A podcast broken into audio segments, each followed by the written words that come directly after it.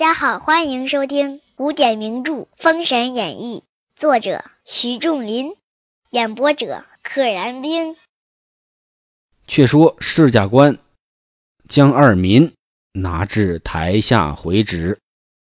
哎呀，还是老问题，作者用这个各个小官的名字啊、名称啊来回的变。上一句还是当驾官，到了下一句就变成了释驾官。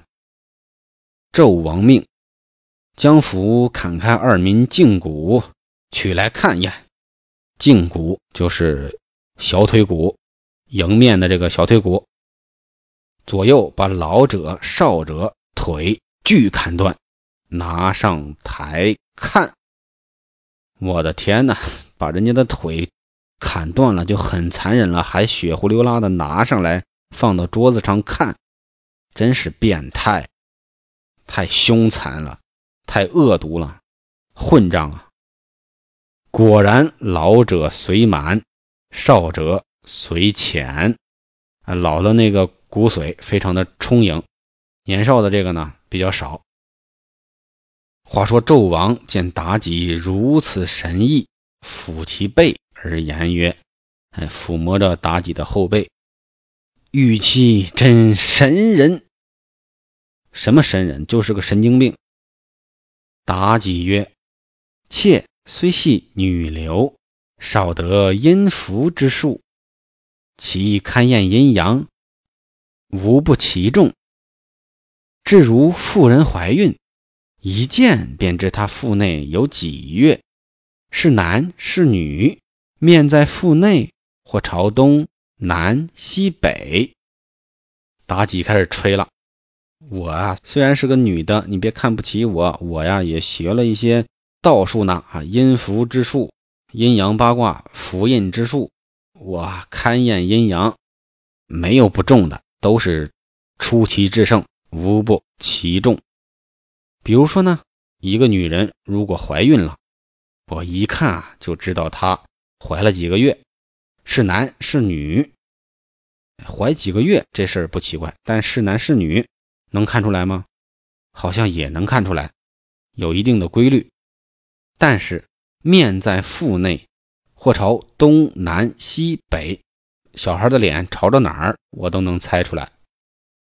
这一句里边，大家或许会问：那你这个孕妇，你朝哪儿？你转一圈，这孩子朝什么方位不就变化了吗？他这里边肯定有个前提，基本上是按照面北的方向，因为啊，古代的这个宫殿都是坐北朝南。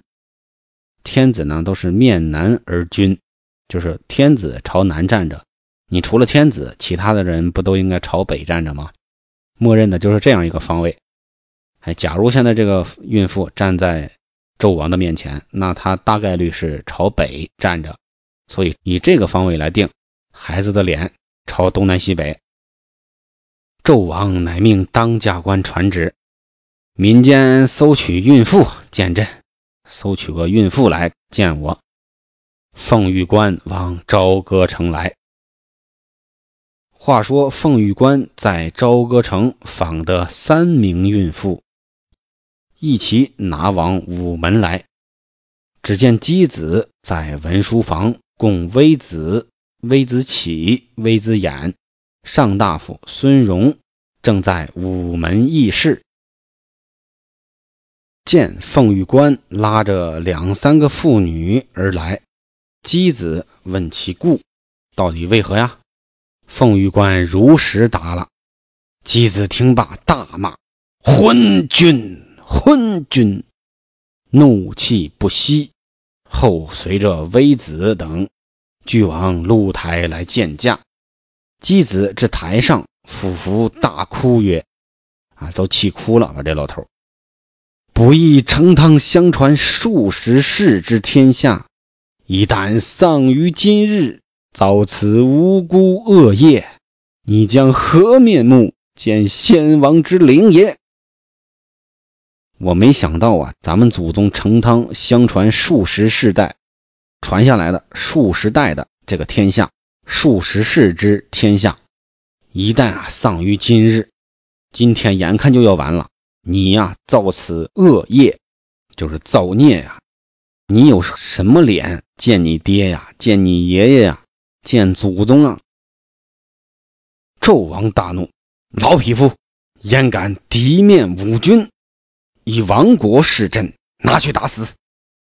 你敢敌面侮君，就是当着面侮辱我。这个“敌”是个生僻字，一个买卖的“卖”，一个看见的“见”，左右结构。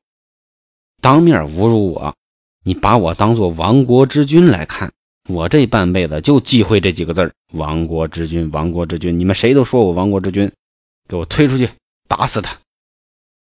只见台下有人大呼：“不可！”微子、微子启、微子衍三人上台，见纣王俯伏，泣而奏曰：“这群大臣只会哭。箕子忠良，有功社稷。今日之见，虽则过激，皆是为国之言。幸陛下怜赦箕子，他是个忠厚的人，他有功于社稷。今天啊，说话虽然过激了，但是呢，都是为了国家着想。”哎，希望陛下你啊，可怜他，赦免他吧。纣王有所动摇。只见妲己在后殿出而奏曰：“妲己赶紧出来了，得抓住机会啊！陛下不可，箕子当面辱君，今若放之在外，必生怨望。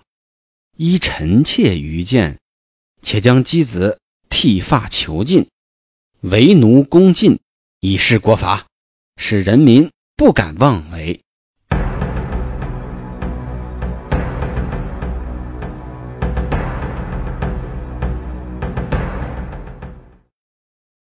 箕子当面侮辱你，现在你要是把他放到外边，必生愿望。这个愿望不是我许一个愿望，那个愿望是埋怨的怨，怨恨的怨。这样呢，就生出一种怨恨来。为啥生怨恨呢？我也不明白妲己的这个逻辑。依我的这个愚见呢，给他剃了头发，囚禁起来。哎，古代剃头发可是一个重刑，是伤害性不大、侮辱性极高的一种刑罚。身体发肤受之父母，就是我的头发和我的皮肤这两个东西包在之内的五脏六腑、精血。都是受自于父母的，可不能轻易的损伤了。是大不孝，把你头发剃光了，这是多大的侮辱性啊！让他当奴隶，囚在咱的皇宫之中，这样呢，以展示咱的国法严明。老百姓听说这个了，也就不敢妄为了。那我就要问了，知道这事儿的就你们几个，你们不说，谁往外说呀？箕子自己往外传。传的人尽皆知，然后反过来说你纣王，所以这种情况应该大概率不会出现。妲己啊，这就是兴风作浪，无风三尺浪，没有机会创造机会，也要兴风作浪。这是兴风作浪的姐姐，浪姐儿。纣王闻奏大喜，将箕子竟求之为奴。果然呐。把他皇叔啊，这是他叔叔啊，贬为了奴隶，这可是从天上直接掉到了地上啊！封建社会还有奴隶制呢，还有奴隶制的残留呢。奴隶不是人，没有任何的人权，连老百姓都不如，他就是私人财产，就像一张桌子、一张凳子一样，我想怎么折腾你就怎么折腾你。箕子从高高在上的皇族。皇亲国戚、大臣、一等大臣，贬成了最底下的奴隶。微子见如此光景，料成汤终无挽救之日，随即下台，与微子启、微子衍三人打点收拾，投他州自隐。微子也挺有意思，一看这情况，纣王这混蛋没什么可救了。我们家这祖宗基业也完蛋了，去你的吧！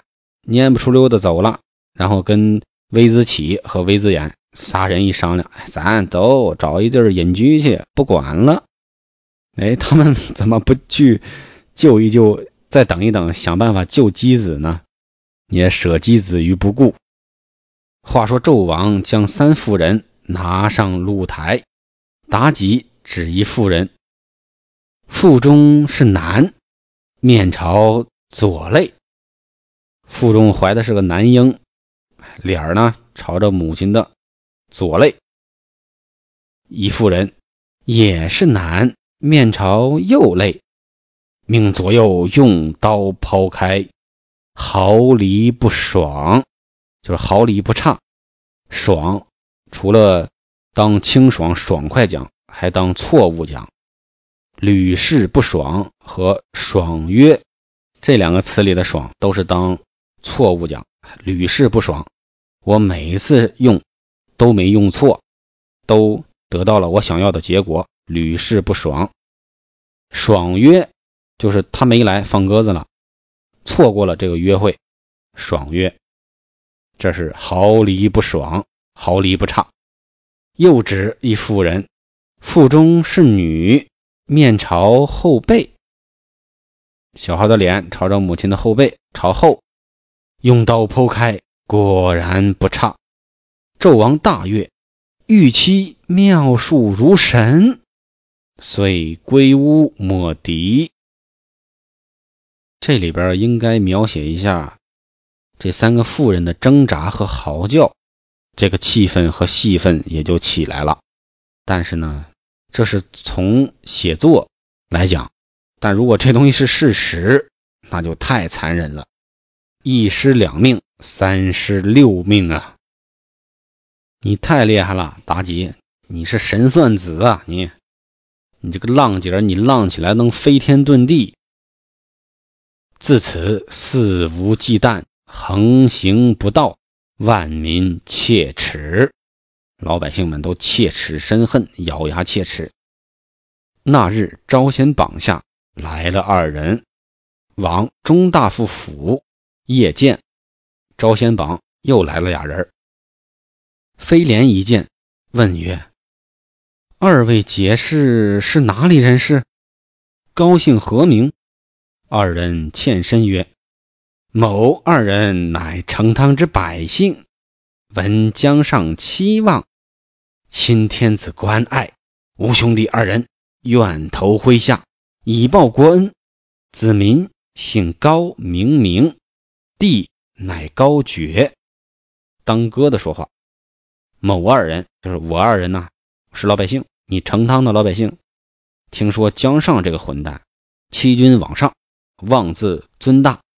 侵犯了我们天子的这这么多关爱关卡，我们兄弟二人呢，愿投到麾下报国恩。我叫高明，我弟叫高觉。通罢姓名，飞廉领二人往朝内拜见纣王。纣王大悦，具封二人为神武上将军。这个职位不是特别高，之前就出现过，在西岐那边是。太颠和红妖是神武将军，纣王这边好像之前是殷破败和雷开是神武将军。二人谢恩，王曰：“大夫与朕陪宴。”啊，纣王让飞廉陪着他喝酒。二人下台，冠带辽，至显庆殿待宴。至晚，谢恩出朝。高明、高觉也陪着喝酒了。次日，旨意下，命高明、高觉同钦差解汤、阳、御酒往孟津来。派了个钦差和高明、高觉几个人押解着羊肉、吃食还有酒来孟津犒劳了。不知凶吉如何，且听下回分解。本集就到这里啦。记得订阅哦。